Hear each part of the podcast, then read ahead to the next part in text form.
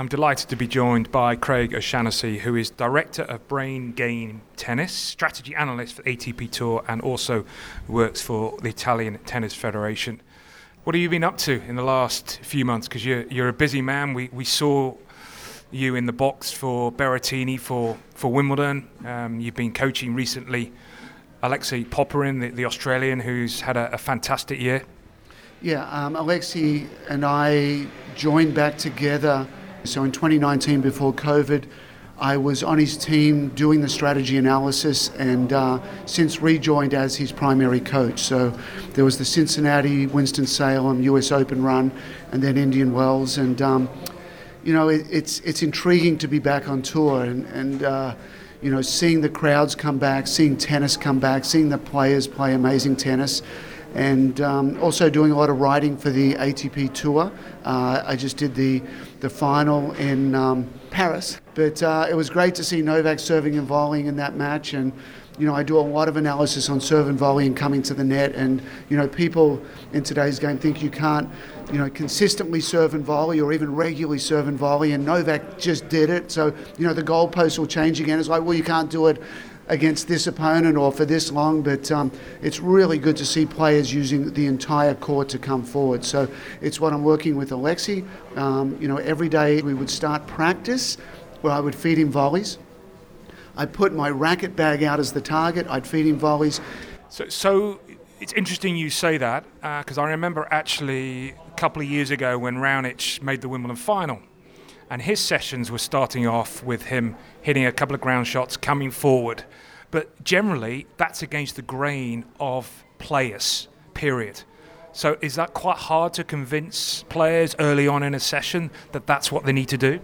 You know, not, not at all with Alexei. We do a lot of analysis. You know, he's a young kid, he's 22, he's very much into looking at video and studying the statistics. And, you know, he's six foot five and he's very good uh, moving around the court and very good coming forward. So when we start with volleys, um, we're also sending a message that this is what you need to be doing in your matches. We value it so much that it's going to start our practice sessions. So we start with volleys at targets, really, really simple. Then we'll do approach and volley, then approach and volley and overhead, and then I'll mix in a couple of volleys. Um, and then next after that, we do serving. And next after that, we do returning. And then the last 15 to 20 minutes, that's when we get into some rallying and getting some grooving. So we kind of flip it in order and say, what is the most important thing for you? It's getting to the net, it's your serve, and it's your return. So we prioritize those three things, and uh, it's been working very well for him. You mentioned you're a strategy analyst. For anyone out there that, that doesn't know what Craig O'Shannessy does, what actually is a strategy analyst? Um, tennis looks like pinball. It looks random. You know, the ball goes here and there. You know, a ball is hit to the ad court. Sometimes a player will take it as a backhand. Sometimes they run around and hit a forehand. Sometimes they magically appear up at the net. And, you know, a long time ago when I was starting out coaching, I wanted to know the patterns of play of our sport. So I do a lot of video analysis. I use a program called Dartfish. Within that, there is a, um, an element called match tagging. So what happens is uh, the match is played, it's tagged, and, and tagging means there's buttons to the side that have different functionality. So it's kind of a start, stop, and there's a button for forehand winners and backhand errors and first serves in and serve location and ABCD at the back of the court. So that when a match ends, I'm able to say, okay, all I want to see is your first serves out wide in the deuce court. And you watch one of them one after the other, and all of a sudden, you know, things that you're doing well or, or, possibly things you're not doing well, they all appear because you're grouping together the patterns of play. Show me all the backhand errors. Let's say there's 15 in the match. 10 of them are probably the exact same. Maybe it's hitting the ball late going down the line. Maybe it's a bad decision. Maybe it's a slice into the net. But once you identify the patterns of play, you're then able to say, okay, you're better in this area. You're better hitting a run around forehand than a backhand. You're better coming to the net. Um, so, you know, it's there's, there's foundations that run right through tennis that apply to the number one player in the world and also the top 50. But one of the best things about our sport is, you know, there's there's different playing styles. You can come forward more, you can stay back more, you can hit heavy spin. You know, you can be Kevin Anderson, six foot nine, and make top 10 in the world. You could be Diego Schwartzman, five foot nine, and make top 10 in the world. So the beauty of our sport is there's a lot of different styles, but there are also underlying elements that apply to everyone. And I study those elements, and I study, you know, the rally length um, of our sport, and that's that. It's that shift. I was going to ask you, how many years have you been? Have you got the data? And, and is there a, a real shift from the data that you've got the first year to the data that you've now got 2015 was the first year that rally length data was available. It was at the Australian Open. Um, IBM put it together. They don't even know why they put it together. It, you know, I, I, go to the stat sheet that year and I see zero through four, five through eight, and nine plus. I'm like, what in the world is this? So I do. I dig around. I go and see IBM. Please explain this to me. One of the things that we see, it's you know, it's called um, how many shots in the rally which is a misleading label because it's actually the ball hitting the court, not the ball hitting the strings. So, for example, Barry, if I serve to you, you hit it back to me, I hit a winner, that's a, th- that's a rally length of three. On the next point, I served you, you hit it to me, and I make an error. That's a rally length of two. So it's the ball hitting the court. At the Australian Open in 2015, 70% of all points were in 0 through 4, 20% were in 5 through 8, and only 10% are in 9, were in the 9 plus range. Um, it's basically the same today. You know, some courts and some services and some players are a little bit quicker than that, some are a little bit slower. And, you know, there's a couple of reasons why they're slower. You know, we talk about the court, and when they lay the paint down, they paint that final um, top surface, the amount of sand that goes into that paint is going to make that court faster or slower. But a real huge element in court speed these days is the ball. How quickly the ball fluffs up and how soft the ball is. And you know, coaching at Indian Wells, you know, you, you you crack the can of balls and you open it up, and you're used to like a you know a really hard ball that's hard to push your fingers into. But the ball at Indian Wells was you know quite soft. You can really kind of push it in, and then after just a couple of minutes play, because the court surface is, is um, you know, it's like sandpaper out there, it fluffs up so easily. So the ball has a lot more to do with it um, than people think. A lot of times we think it's just, just the court surface, the, the ball's a big factor. In terms of some of the other data, you mentioned about the, the, the, rally lengths in terms of 0 to 4, 5 to 8, and, and 9 plus. Is there a difference now because it, it, looks to me that Federer kind of led the way a few years ago, the way he's changed his game. You mentioned Djokovic, he's definitely coming in more, and that Wimbledon final against Berrettini was noticeable. Djokovic came in a lot. I don't know how many times he served and volley, but you probably got that at the top of your head. I think Berrettini came forward once. I think he served and volleyed once, and that was a serve and drive volley. So is there a big difference now? in terms of the amount of points that are won in the forecourt than, than maybe five or six years ago? Well, the final at Paris, you know, it's a case study right there. You go back and look at the Australian Open final where Novak um, basically had his way with Medvedev in that final. And, and what he did really well was he attacked Medvedev's forehand and he attacked it early.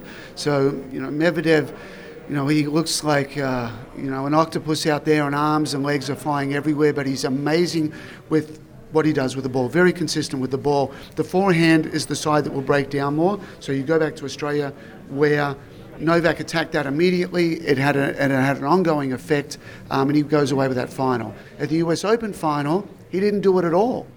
Why? Pressure? It's a good question. You know, after working with Novak for three years, you, you would think that you would go back to that Australian Open final. You'd basically watch it all. You know, if I would have every point that Novak won in that match, I would I would turn that into a highlight reel, and I would say, Novak, you know, here's here's a 10 minute video of all your serve points won. Here's another 10, video, 10 minute video of all your return points won, and here's another five minute video of all Medvedev's forehand errors. It just didn't look like that was fresh in his mind at all. It's, it almost looked like he disregarded that information because I didn't pick up in the least that he was going after Medvedev's backhand. And, and in fact, this, the analysis piece I wrote on the ATP final is that Novak hit many more backhands than forehands in that match, and that's that was to Medvedev's benefit.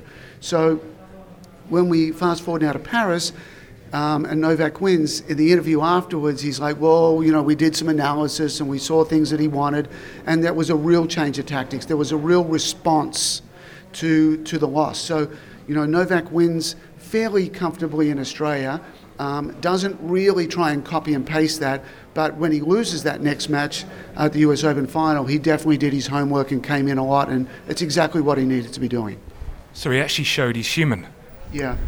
Um, you know, the, the expectations uh, weigh very heavily, and when you're chasing history that hasn't been made for decades in our sport, you know, only Novak really can, can answer that question. But, you know, when we look at it, chasing the gold medal and chasing the Grand Slam so close together, um, it took its toll. And, you know, you, you read the body language, and, you know, Novak at the Olympics, you know, his body language, he snapped there, you know, breaking the racket and throwing the racket into the stands. And, you know, it's obviously a very difficult time to try and keep, you know, all the ducks in a row and, and, and win those matches. And it was just simply a bridge too far. And then we get to the US Open final where another racket goes. And, you know, Novak at his best isn't in that room in the house. He's not an angry player out there. He's he's not quick to you know draw back and fire a ball into the stands and and you know destroy a racket. When Novak's on, he's locked onto the opponent. One of the things that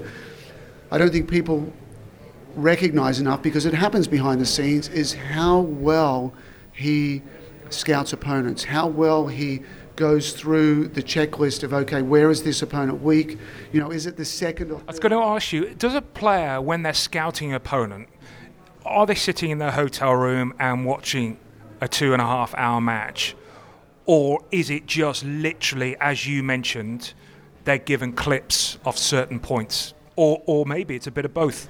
Typically it's not going to be the two and a half hour match. Uh, what you want to do, or what I want to do as, as the strategy coach on the team, is you know, let's say there's 150 points in a match. I need to show the player within 20 points what, el- what else is happening in the match. So we want to distill. My job is to distill that. So, so getting away from analysis by paralysis or paralysis by analysis or whichever way round it is. You're exactly right. We can't even get it out. You're exactly right. You want to distill the information. You want to show, basically, if you show a player, you know, uh, the opponent's making a running uh, forehand error out wide in the deuce court, and you show it to them once, they don't really in their mind recognize that this is a repeatable pattern. But if, you, if the very next point they see, you know, smells and looks the same, it's like, okay, I get that. And then you, you show them three, it's like wide forehand error, wide forehand error, wide forehand error then they're like, okay, I get it now. So I don't need to show the player all 15 of those wide forehand errors. I can show three, distill that information, and move on to another facet of the game plan that I want them to employ. So, um, you know, almost never are we watching a full match. It's always, it's always short, and most of the video video clips I make are between two and three minutes. And if I can't get my message across in two or three minutes of video, I'm not doing a good enough job. And that will be supplemented with um, serving uh, strategy. So you've got basically you've got first serve strategy, and you've also got a different strategy in the deuce court and the ad court. And we talk in primary and secondary patterns. For me, one of the biggest patterns that looks like that is absolutely a must. The first point of a game, or, or the big points, are on the deuce side. How many times we see the pattern of play, wide serve, forehand line Am, am, I right in that thinking? Is, is there evidence that shows that? Yeah, you're exactly right, Barry. When I go to um, the statistics that uh, I create through my personal tagging program, and I call it a match intelligence report, the first data point that I'm going to go and look at is did the player have a positive win loss ratio in the zero through four rally length. So, for example, Barry, you and I play, you win 40 points in zero through four, I win 35, you're plus five there. And that is the number one indicator on whether you're winning or losing matches.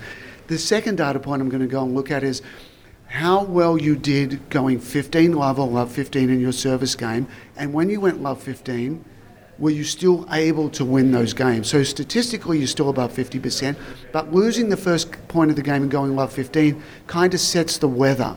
So on a first point of a game, you want to first serve in. Quite often, you're serving wide. Stats show that. Stats show that. Yes, we're serving wide to pull the opponent off the court. Um, the return's going to come down the middle. You've got a forehand, and so you either play back behind a running player or you go open court and come in. So first serve points in the deuce court, the primary video highlight reels I'm making are a it's, it's a one-shot rally, so re- there's a return error. Um, it's a three-shot rally, which involves the serve in, a serve plus one forehand, and the opponent. Uh, excuse me, the server is going straight to the net. So uh, you know, at, at love all, you really want to have a set pattern of play. Now, it can change between a wide serve and a tee serve, no question. You can even go a body serve. But following it up, if the ball does come back with a serve plus one forehand and being aggressive with that is an absolute must. You know, there's a massive difference in the percentage of points won if you start um, at love all, I, I guess any point score, with a first serve and a forehand versus a second serve and a backhand.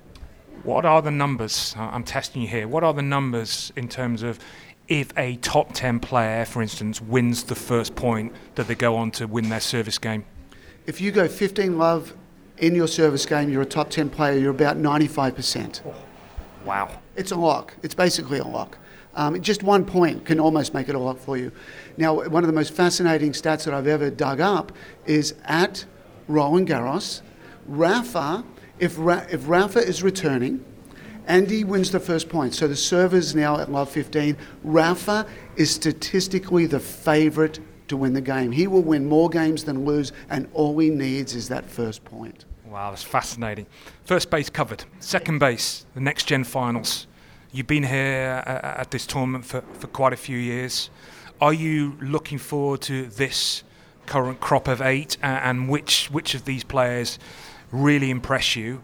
And what are you kind of looking for from Korda, Alcaraz, um, Rune? I mean, we can reel them off. That that maybe that to show the way of what potentially we're going to see in the next five years. Carlos Alcaraz is the second coming. Um, I saw him up close in Winston-Salem, round one. Alexei Popyrin, who I coach, had to play him, so it's a late afternoon match. Um, it's on a smaller court at Winston-Salem.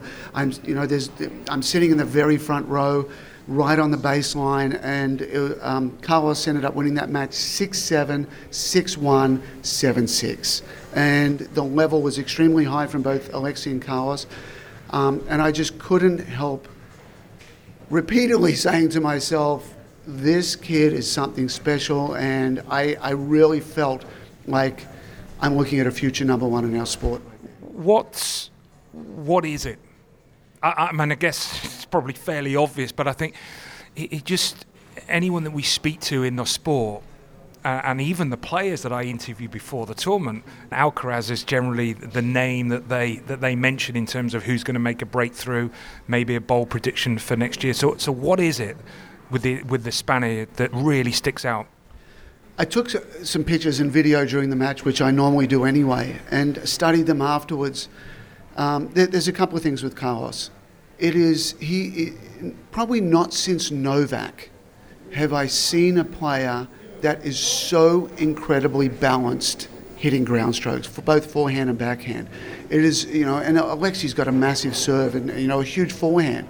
And it was very, very difficult for Alexei to push Carlos onto his back foot, to, you know, to jam him up, to, to make him reach for a ball. He is consistently on balance. He is consistently um, not pressured by time. And, you know, the second thing is I, I don't know who I've seen in the sport that consistently hits the ball as hard as him. I mean, the ball comes off the racket like a rocket. The sound of it, the speed of the ball is something to behold. So, in order to be um, you know that balanced, and the other thing that, that, that stood out to me as well is that he gets ready so incredibly early, which again comes to the balance you know, the, the feet are, are, prepared very early, the hands are prepared very early, so that when he's actually hitting the ball, the balance is, is, is there almost every single time. So, um, you know, the ball's exploding off his racket. He goes, when you push him out wide to the corners, uh, he uses his hips so well. He he's kind of sets the feet and rotates with his hips into it. So it's not just an arm shot. Um, he's got you know cross court out of the backhand corner, cross court out of the forehand corner, just locked down, and he can go down the line off those shots. So it's like, what do you do now? I sat in the stands and watched Andy Murray beat him um, at Indian Wells, and what Andy did a great job was was going off pace by going high, by getting it out of his zone and not giving him any power. And Carlos really hadn't seen that. And, and really struggled with that. You know, there was all of a sudden there was drop shots that shouldn't have been there and, and flying balls, but he wasn't getting, you know, the hard banging ball back and forth. So he's still young. There's some learning to do. You know, in Paris he got shook up in a match against a French guy and the crowd went ballistic and he hadn't really felt that. Um, but to be able to hit the ball as, as hard as he can, to not have um, any negative body language that's going to make him lose the match um, on his own and to be so balanced and so prepared, it's, it's, it's incredible that, that he can do it at such a young age.